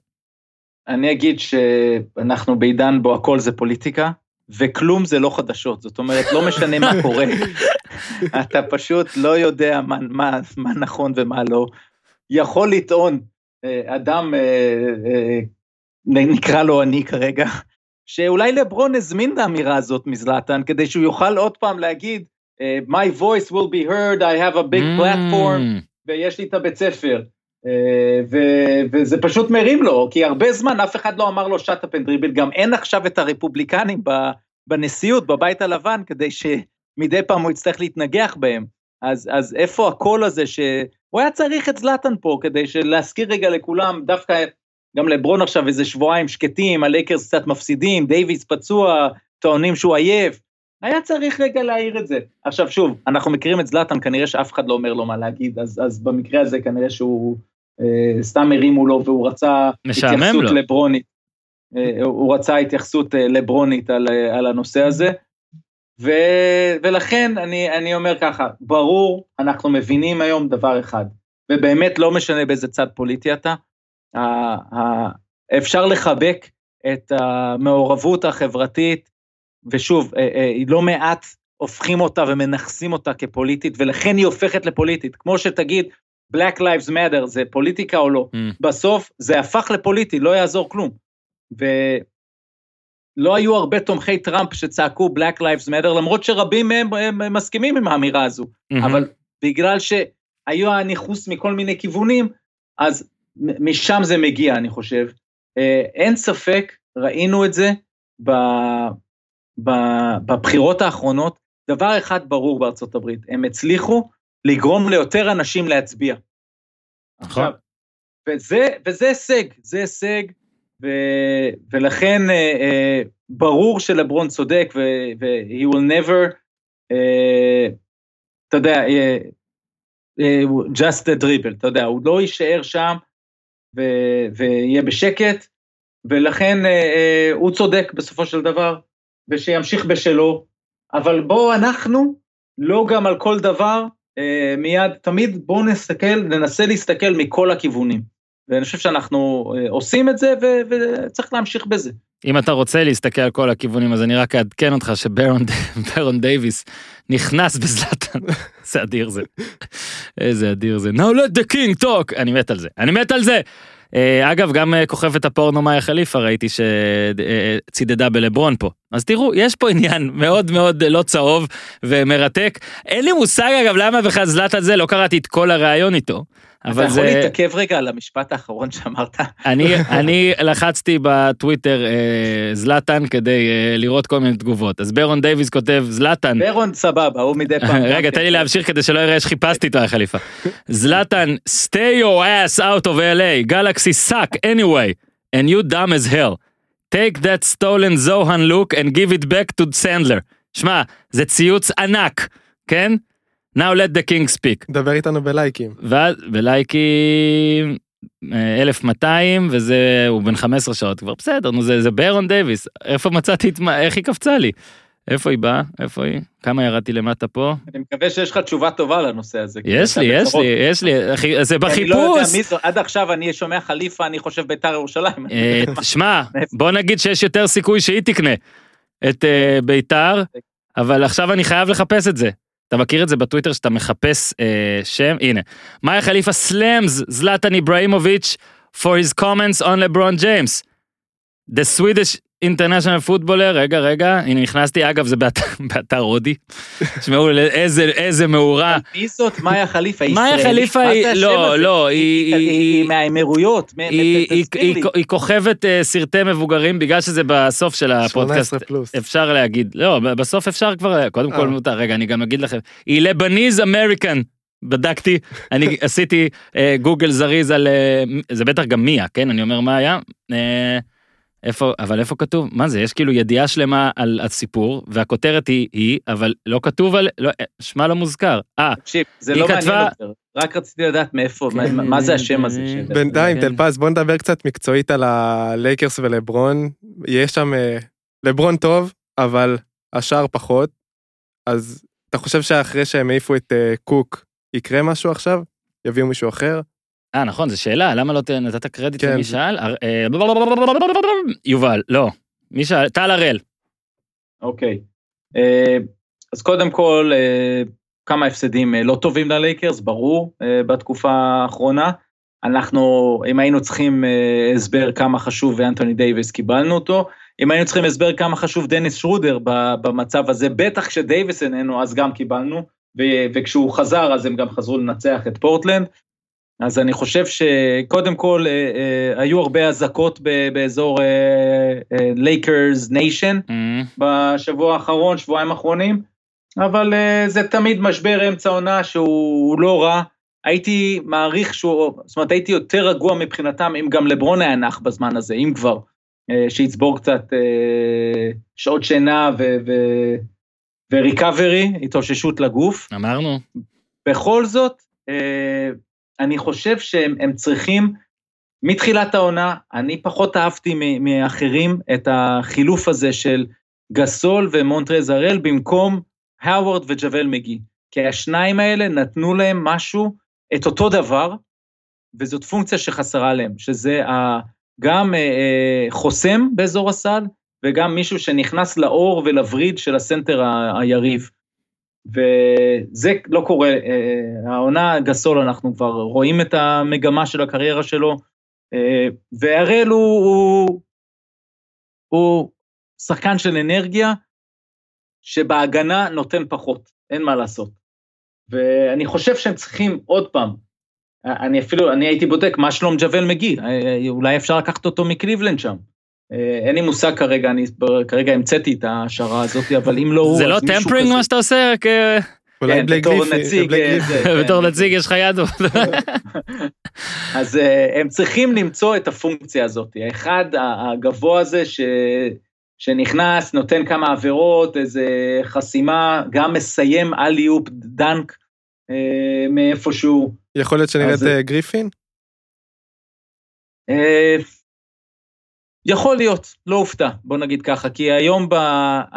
קודם כל, מה שווגל עושה לא מעט, זה, זה, הוא גם עשה את זה בעונה שעברה, ובצדק. ואגב, גם, יגידו בצדק, בגמר היו אה, משחקים שלמים שהאווארד ומגי בכלל לא שיחקו, שזה נכון, איפה שזה מתאים להם, הם יכולים לשחק עם אה, מוריס בחמש, לכן אולי גריפין מעניין, כי הוא יכול להיכנס לסלוט הזה של החמש, עם הניסיון, גם יש לו את היכולת לקלוע את השלשה. אז אה, כל השמות האלה של אה, איפשהו שמעתי איזה חסן וייטסייד כאופציה של, של buyout כזה. אני במקומם הייתי כן מנסה להביא את, ה, את היותר גבוה ויותר ארוך, שאתה רואה אותו גם מול יוקיץ', אה, אם יהיה צורך, אה, אבל בוא נגיד במאצ'אפ, אה, במאצ'אפים מול יוטה והקליפרס, הם לא צריכים את הגבוה הארוך הזה. אה, שם יותר טוב החמש שיכול לקלוע מבחוץ. אבל מול אה, דנבר הם כן צריכים. אגב, אה, לייקרס, אז אה, זוכרים שאמרנו שמששת המשחקים הקרובים, אמרתי בקושי ינצחו שניים או שלושה, זה בכיוון הזה, את פורטלנד הם ניצחו, וזו הזדמנות גם לדבר על פורטלנד לשנייה, אפילו אין מה לדבר, רק להגיד, הנה, ארבעה הפסדים רצופים. יכול להיות שקצת אה, הגזמתם עם מי שלא מדברים עליו, שחקן מדהים, כן, אבל הנה. לא. זה רק, זה רק מראה ש, שבצדק דיברנו עליו, כי ה-18-10 זה היה זה הרבה יותר טוב ממה שהם אמורים להיות. נכון.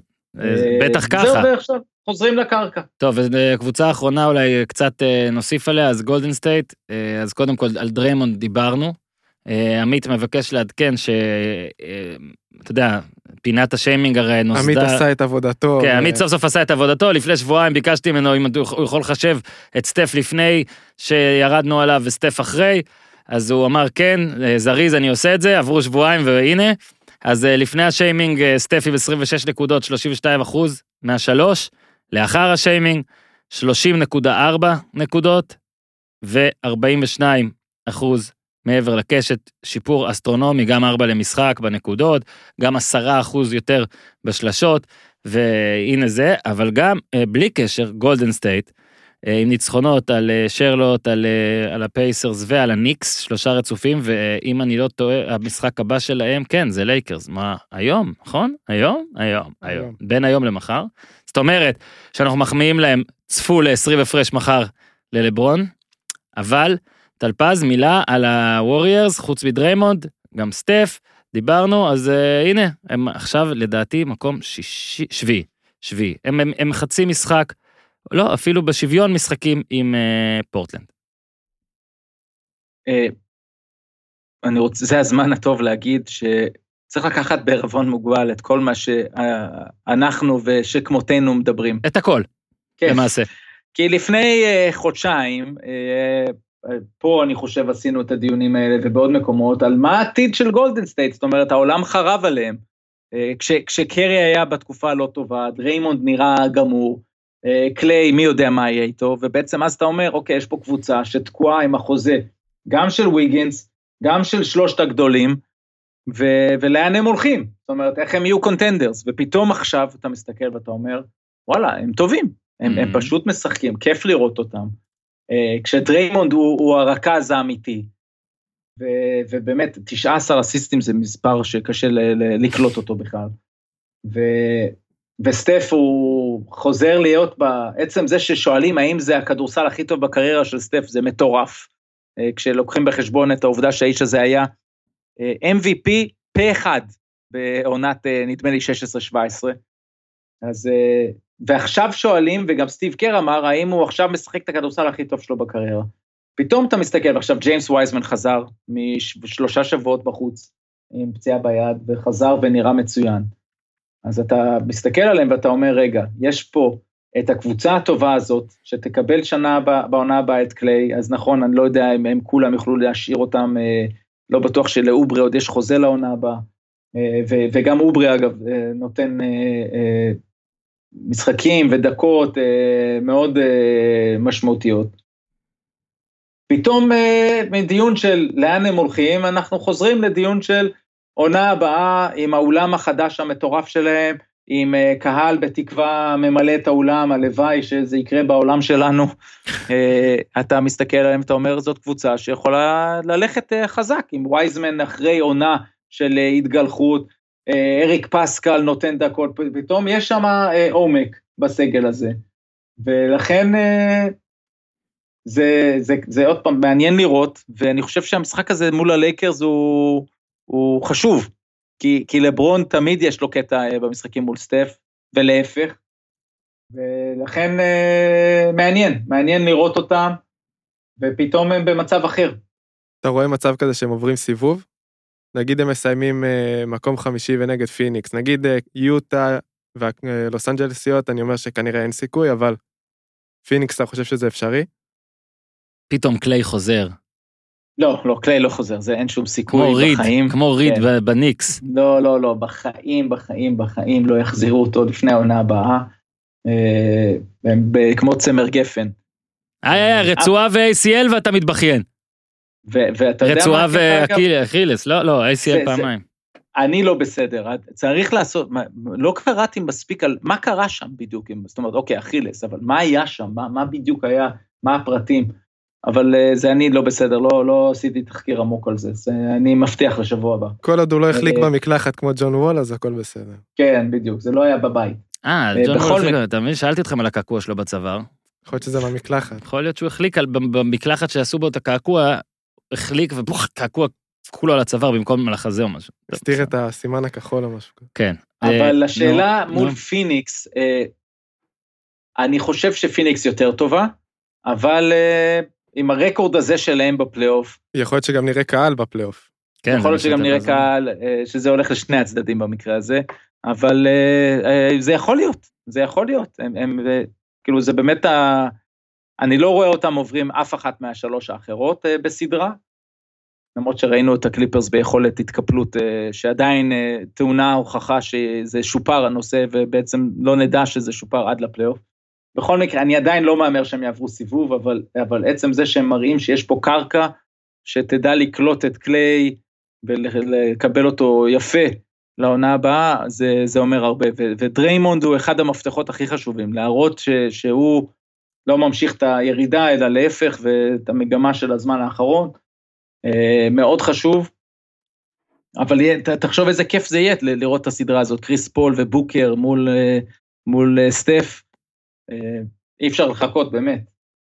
יאללה, תביא את זה. טלפז, נהנינו מאוד. אה, אחלה, רגע, עמית, עמית, עמית פה מתעקש. כן, נשאל, אבל הוא, הוא, כן. הוא, הוא הומר. אוקיי, דקה. נטע, נטע שואל, שואל, שואלת? שואל? שואל. שואל. מה הציפיות שלכם מיוסטון?